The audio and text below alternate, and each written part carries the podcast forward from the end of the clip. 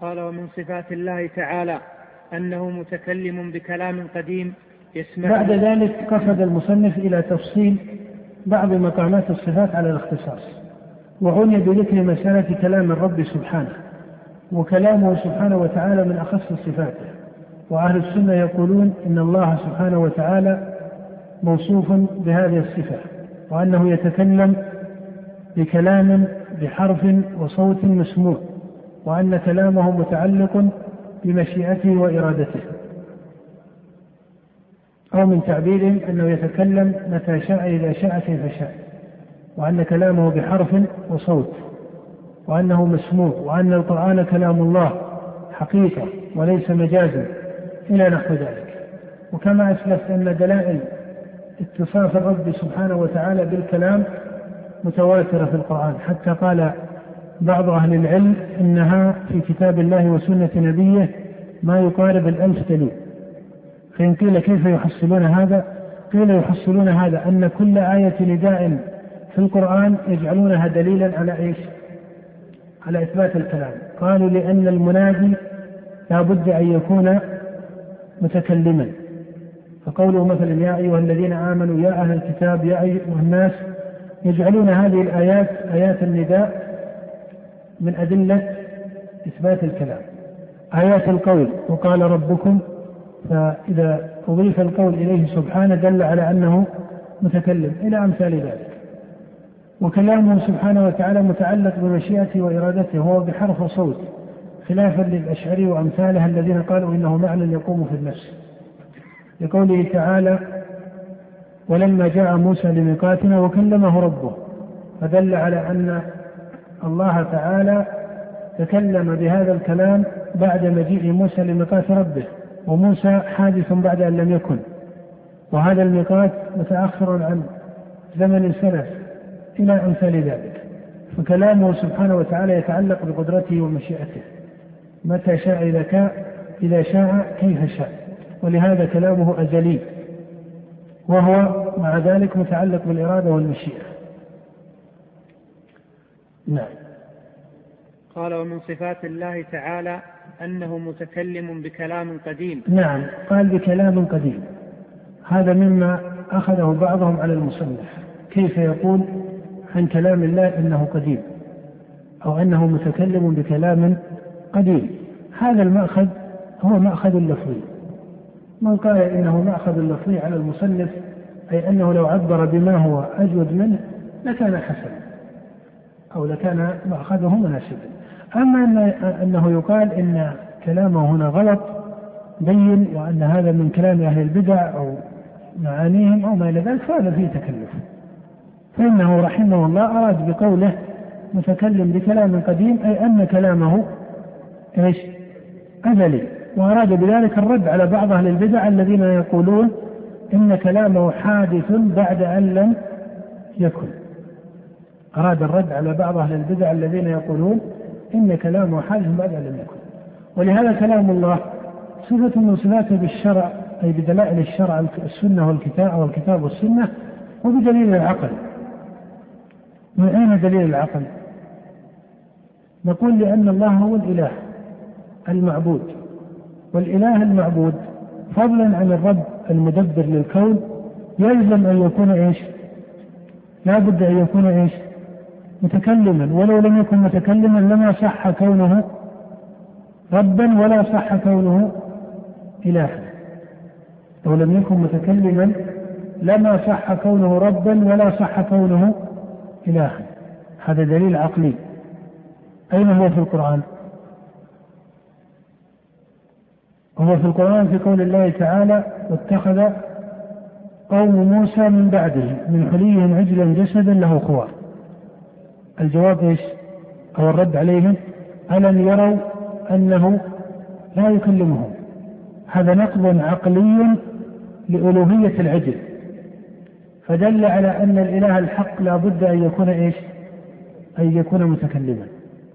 ولهذا دلائل القرآن في الصفات وغيره هل هي دلائل خبرية محضة أم بعضها خبري وبعضها عقلي؟ الأول والثاني. ثاني بعضها خبري محض كقوله الرحمن على العرش استوى. هذا دليل خبري محض يبنى على صدق المخبر. وبعضها دليل خبري من جهة كونه قرآنا ولكنه سياق عقلي. كمثل هذه الآية. وكمثل قوله تعالى ضرب الله مثلا. فإذا ذكر هذا السياق والأمثلة فهذه كما يقول الإمام ابن تيمية هي أتم الأقيس يقينا في العقل وهي الأمثلة المضروبة في القرآن. ضرب لكم مثلا من أنفسكم إلى غير ذلك. نعم. قال يسمعه منه من شاء من خلقه سمعه موسى عليه السلام منه من غير واسطة وسمعه جبريل من غير واسطة. هذا رد على من قال إن موسى سمع العبارة وأن موسى خلق فيه الإدراك للمعنى الأزلي كما يقوله ابن كلاب وأمثالهم من من يجعلون الكلام معنى في النفس. نعم. وسمعه جبريل عليه السلام ومن أذن له من ملائكته ورسله وأنه سبحانه يكلم المؤمنين في الآخرة ويكلمونه ويأذن لهم فيزورونه. قال الله تعالى وكلم الله حديث الزيارة ليس من الأحاديث المنضبطة في الصحة إنما المنضبط هو لقاءه سبحانه وتعالى وهذا مذكور في القرآن وصحيح السنة. مبينها ومنضبطها رؤيته سبحانه وتعالى كذلك. وأما حديث الزيارة فهو جاء في المسند وغيره ولكنه ليس من الأحاديث المنضبطة نعم. الله تعالى وكلم الله موسى تكليما وقال تعالى يا موسى إني اصطفيتك على الناس برسالاتي وبكلامي. وقال سبحانه منهم من كلم الله. وقال سبحانه وما كان لبشر أن يكلمه الله إلا وحيا أو من وراء حجاب. وقال سبحانه فلما أتاها نودي يا موسى إني أنا ربك. وقال سبحانه إنني أنا الله لا إله إلا أنا فاعبدني. وغير جائز أن يقول هذا أحد غير الله. نعم وهذا يمنع أن يكون المتكلم به غيره سبحانه وتعالى. نعم. وقال عبد الله بن مسعود رضي الله عنه إذا تكلم الله بالوحي سمعه سمع صوته أهل السماء. روي ذلك عن النبي صلى الله عليه وسلم. وروى عبد الله بن أنيس عن النبي صلى الله عليه وسلم أنه قال يحشر الله الخلائق يوم القيامة عراة حفاة غرلا بهما فيناديهم بصوت يسمعه من بعد كما يسمعه من قرب أنا الملك أنا الديان. رواه الأئمة واستشهد به البخاري. وفي بعض الآثار أن موسى عليه السلام ليلة رأى النار فهالته ففزع منها فناداه ربه يا موسى. فأجاب سريعا استئناسا بالصوت لبيك لبيك أسمع صوتك ولا أرى مكانك فأين أنت؟ قال أنا فوقك وأمامك وعن يمينك وعن شمالك. فعلم أن هذه الصفة لا تنبغي إلا لله تعالى. قال كذلك أنت يا إلهي أفكلامك أسمع أم كلام رسولك؟ قال بل كلامي يا موسى. نعم وهذا ليس بصحيح. هذا الأثر ليس بصحيح من جهة السند. نعم. قال ومن كلام الله ولا يحتاج إلى ذكره لأن هذا بين في القرآن. في قوله تعالى ولما جاء موسى لميقاتنا وكلمه ربه. قال رب أرني أنظر إليك. قال لن تراني. فكونه حصل السؤال والجواب وأدرك موسى هذا الجواب دليل على أنه سمع كلام الرب سبحانه وتعالى. ولا يلزم إلى هذا التصريح في مثل هذا الأثر الذي لم يصح عن النبي صلى الله عليه وسلم. نعم. قال ومن كلام الله سبحانه القرآن العظيم وهو كتاب الله المبين وحبله المتين وصراطه المستقيم وتنزيل رب العالمين نزل به الروح الأمين على قلب سيد المرسلين بلسان عربي مبين منزل غير مخلوق منه بدأ وإليه يعود. منه بدأ وإليه يعود. هذه جملة عبر بها طائفة من السلف أن القرآن كلام الله منزل غير مخلوق منه بدا وإليه يعود. إذا تأملنا هذا السياق قولهم القرآن كلام الله هذا لفظ شرعي صريح. لقول الله تعالى وإن أحد من المشركين استجارك فأجره حتى يسمع كلام الله. قالوا منزل. وهذا أيضا لفظ شرعي صريح. والله ذكر أن كتابه منزل في غير سورة من القرآن. قوله تعالى إنا أنزلناه في ليلة شهر رمضان الذي أنزل فيه القرآن. إلى غير ذلك. قالوا غير مخلوق. هذا الحرف ليس في الكتاب ولا في السنة. وإنما قاله السلف نفيا لبدعة الجهمية. وإنما قاله السلف نفيا لبدعة الجهمية. منه بدأ وإليه يعود أيضا هذه الجملة بحرفها ليس لها ذكر في النصوص وأرادوا بها أي أنه كلام الله حقيقة. وأما قولهم وهذا معنى منه بدأ أي أنه هو الذي تكلم به حقيقة بحرف وصوت وليس كلاما لجبريل ولا لغيره من الملائكة. وأما قول وإليه يعود فهذا فسر بأكثر من تفسير من أخصها أنه يرفع من صدور الرجال في آخر الزمان حين يترك العمل به. نعم. قال وهو سور محكمات وآيات بينات وحروف وكلمات. من قرأه فأعربه فله بكل حرف عشر حسنات. له أول وآخر وأجزاء وأبعاض متلو بالألسنة. نعم قال له أول وآخر وهذا رد على الأشعرية. وأمثالهم الذين قالوا إن الكلام واحد. إن الكلام واحد وإنه معنى يقوم في النفس. وأما قول المصنف وأجزاء وأبعاض إلى آخر هذا من التفصيل الذي ليس بلازم. فإنه كان يكفي أن يقال إن له أولا وآخرا إلى غير ذلك من التعبيرات التي يكتفى بها. نعم. متلو بالألسنة محفوظ في الصدور ومسموع بالآذان مكتوب في المصاحف فيه محكم ومتشابه. وناسخ ومنسوخ وخاص وعام وأمر ونهي لا يأتيه الباطل من بين يديه ولا من خلفه تنزيل من حكيم حميد. وقوله تعالى قل لئن اجتمعت الإنس والجن على أن يأتوا بمثل هذا القرآن لا يأتون بمثله ولو كان بعضهم لبعض ظهيرا. وهذا هو الكتاب العربي الذي قال فيه الذين كفروا لن نؤمن بهذا القرآن. وقال بعضهم إن هذا إلا قول البشر فقال الله سبحانه سأصليه سقر. وقال بعضهم هو شعر فقال الله تعالى وما علمناه الشعر وما ينبغي له إن هو إلا ذكر وقرآن مبين.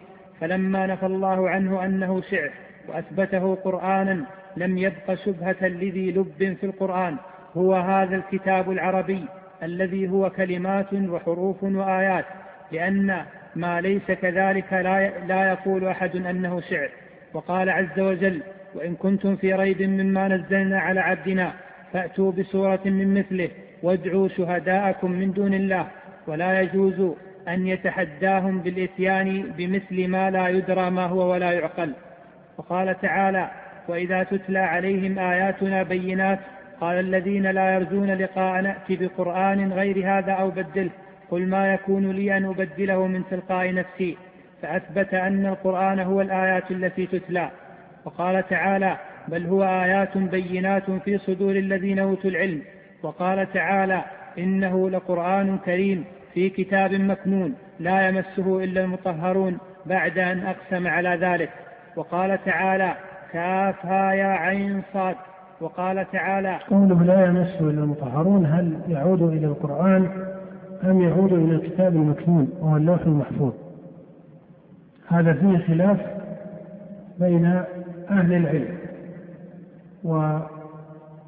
والصحيح أن الخلاف في مسألة لزوم الطهارة من الحدث لمس المصحف ليس فرعا عن الخلاف في هذه الآية فإن كثيرا من السلف جعلوا الضمير في قول لا يمسه يعود على الكتاب المكنون وهو اللوح المحفوظ وهذا هو الصحيح في تفسير الآية. ومع ذلك فإن هؤلاء يذهبون إلى أنه لا يجوز للمحدث أن يمس القرآن. لا يجوز للمحدث أن يمس القرآن. فإذا المقصود أن الخلاف في مسألة مس المحدث للقرآن ليس فرعا عن تفسير الآية. وفي الجملة فالذي عليه الجمهور وهو مذهب الأئمة الأربعة وغيرهم أن القرآن لا يجوز مسه للمحدث. بل لا بد له من الطهارة.